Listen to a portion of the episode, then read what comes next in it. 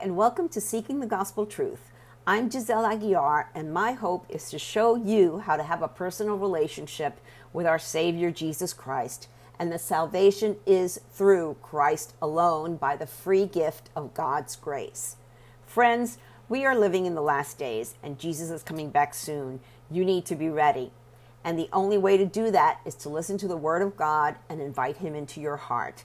I pray that as you hear this message, it will encourage you to read the Bible for yourself. Seek the truth. Ask God to open your heart, eyes, and mind to understand what His Spirit is trying to tell you. The episode will begin after a short message.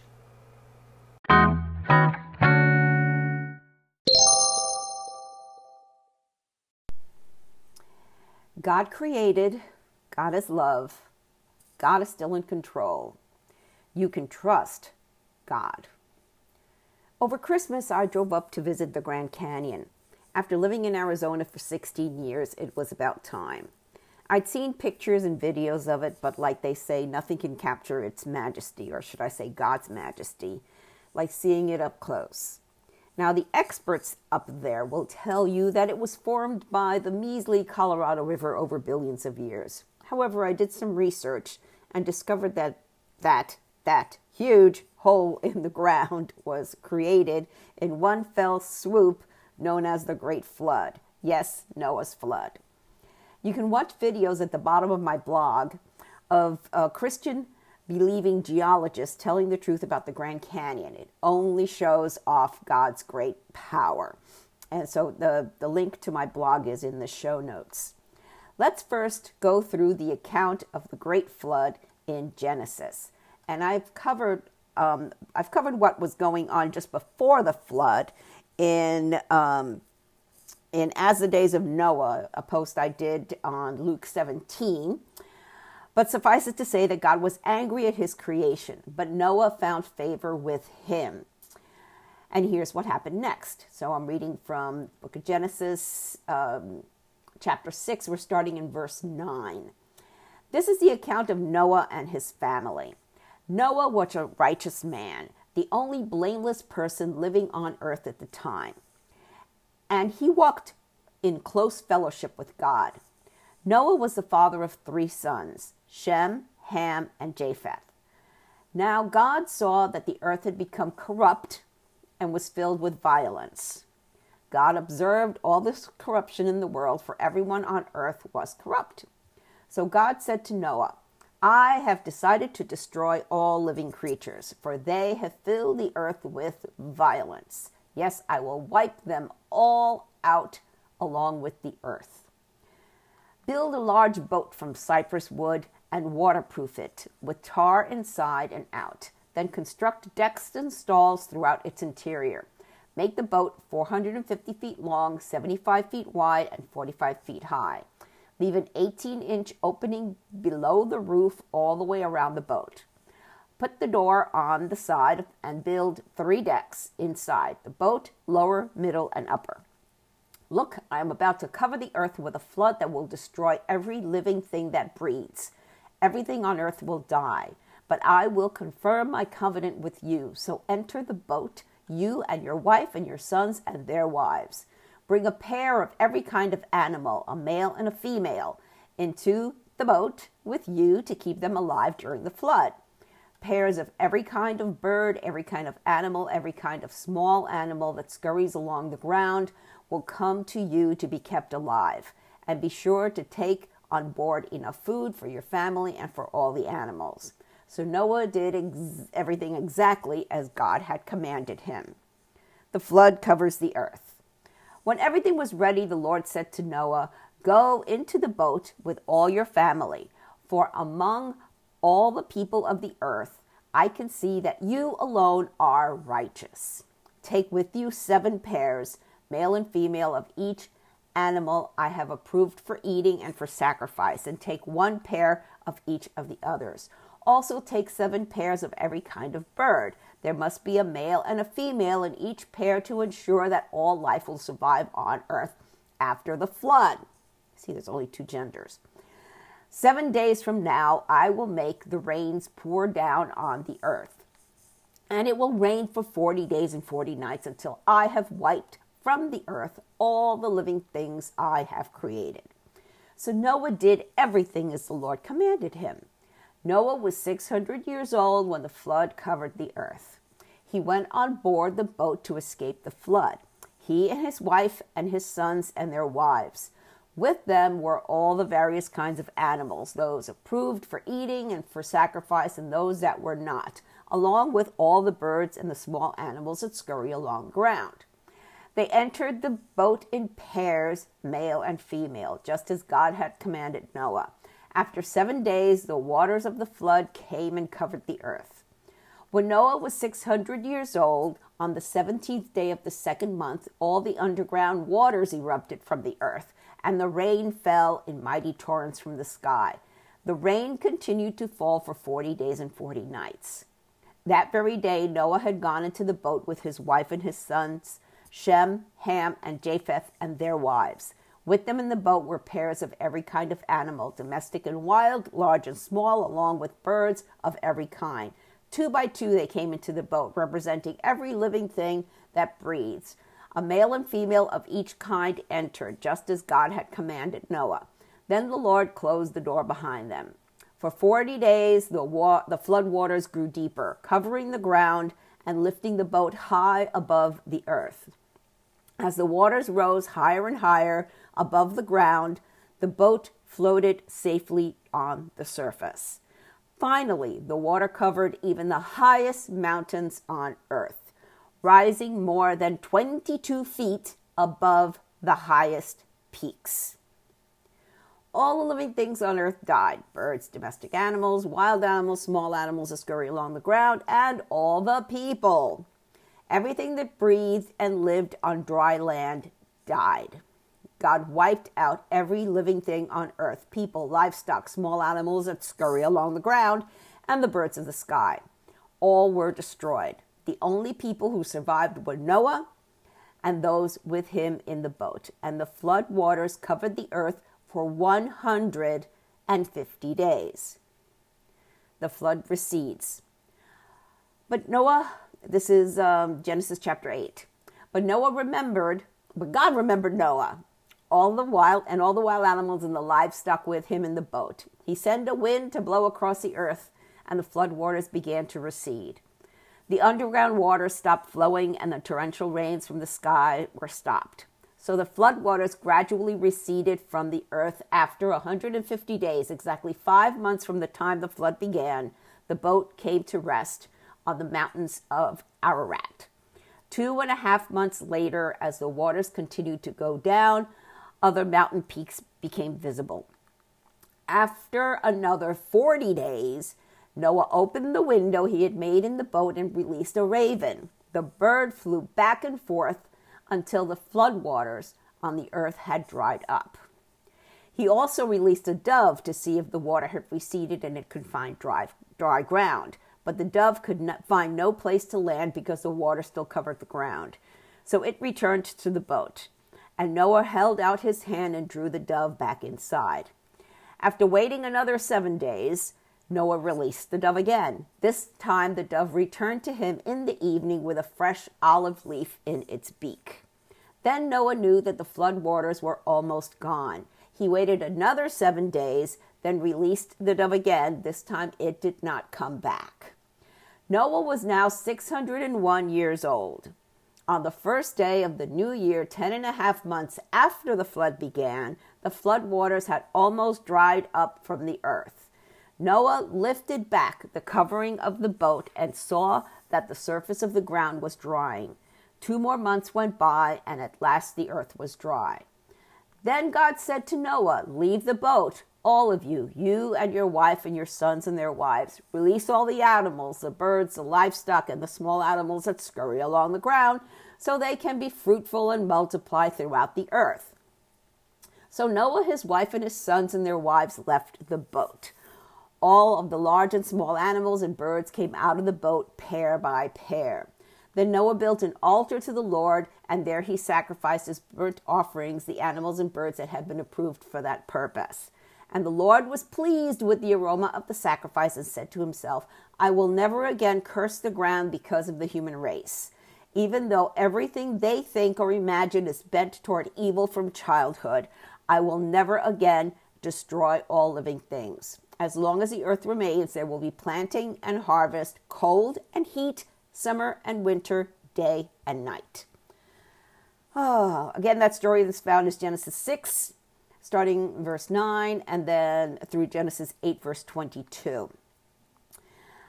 So then God gave us the rainbow as a sign of the covenant that he would never destroy all living things with a flood. But that doesn't mean he won't destroy with fire. And that happens during and after the Great Tribulation, which is coming in the future. And we find that in the book of Revelation. And if you want to dig deeper on that, I have links in my blog to um, those studies that I've done. But let's recap on the flood here. So it rained for 40 days, and not just rain, but water came up from underground springs. The flood waters covered the earth for 150 days. That's five months. And it took another two and a half months for the mountains to become visible.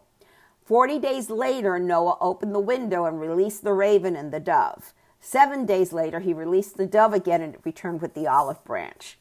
So you see, that amount of water covering the whole earth had to have created the Grand Canyon and many of the rock formations we find all over the world.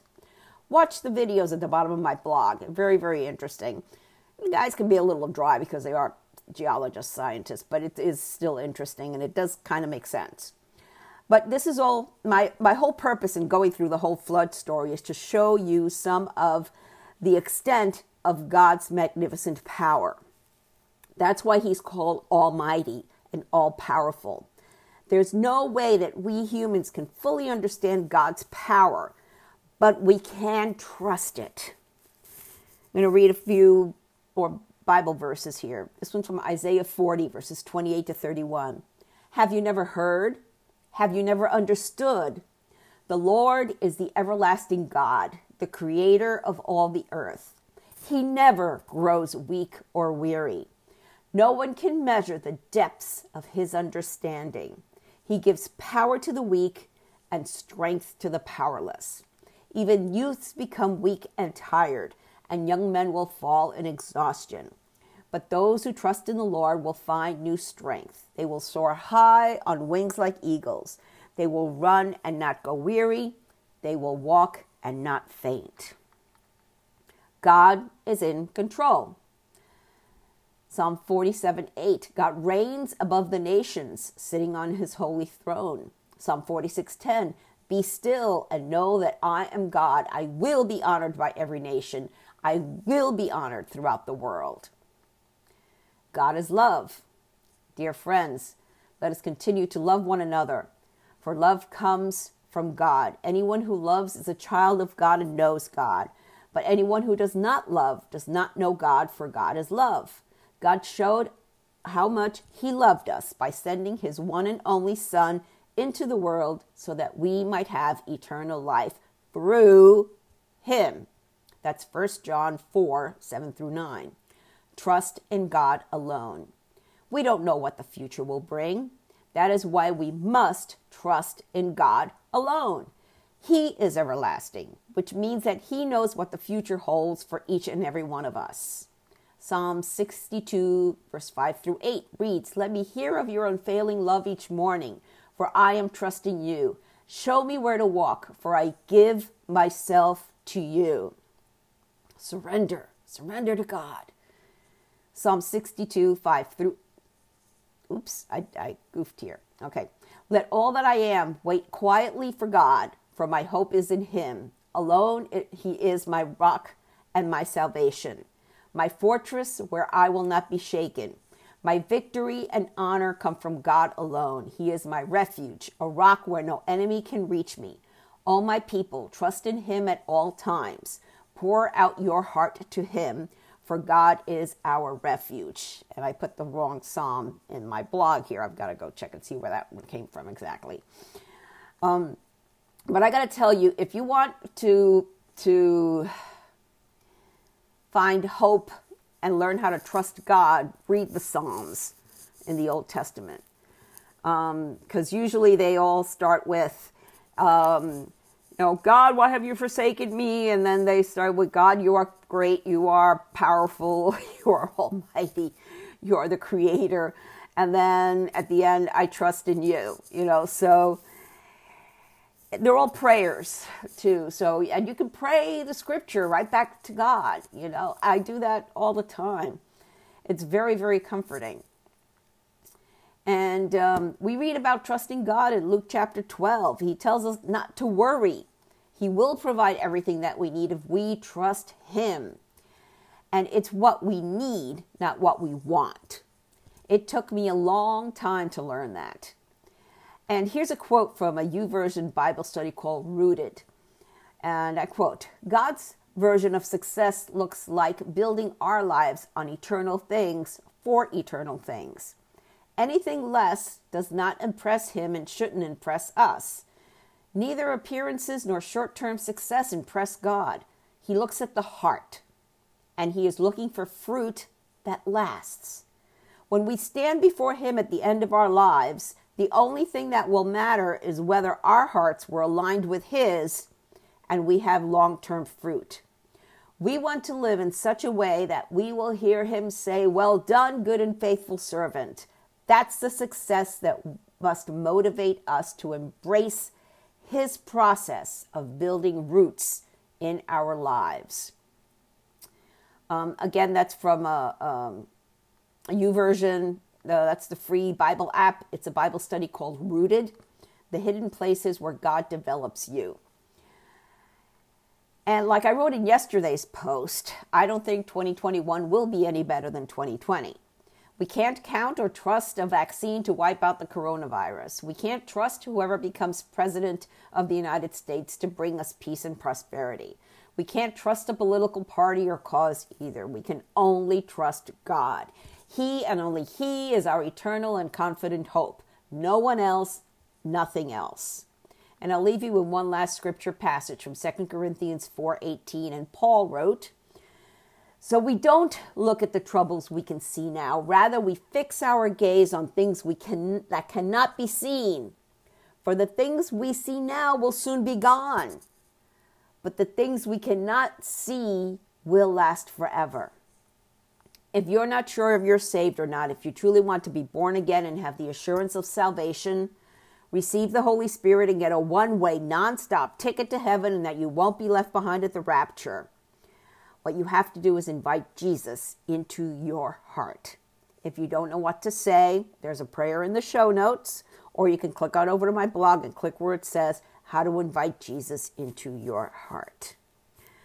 And don't forget to click on over to my blog to t- check out the two videos on the Grand Canyon and the global flood. And um, and also I put in two worship videos in there um, which I think you will enjoy. Um, some uh, music videos. Soli Deo Gloria. To God alone be the glory.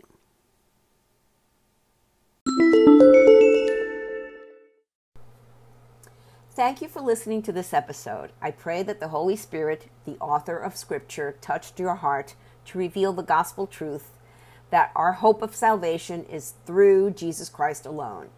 If you have any comments or questions, feel free to reach out to me via my website or social media. I encourage you to read the Bible daily and seek the truth for yourself. I recommend that you download two free Bible study apps the YouVersion Bible app and Through the Word. Friends, we are living in strange, crazy times, the last days, the end times. But know that things aren't falling apart, they are falling into place. Jesus said in Revelation 3 20 to 22, Look, I stand at the door and knock. If you hear my voice and open the door, I will come in and we will share a meal together as friends. Those who are victorious will sit with me on my throne, just as I was victorious and sat with my Father on his throne. Anyone with ears to hear must listen to the Spirit and understand what he is saying to the churches. Jesus is knocking. It's up to you to open the door. Peter told us in 2 Peter 3 9, the Lord isn't really being slow about his promise, as some people think. No, he is being patient for your sake.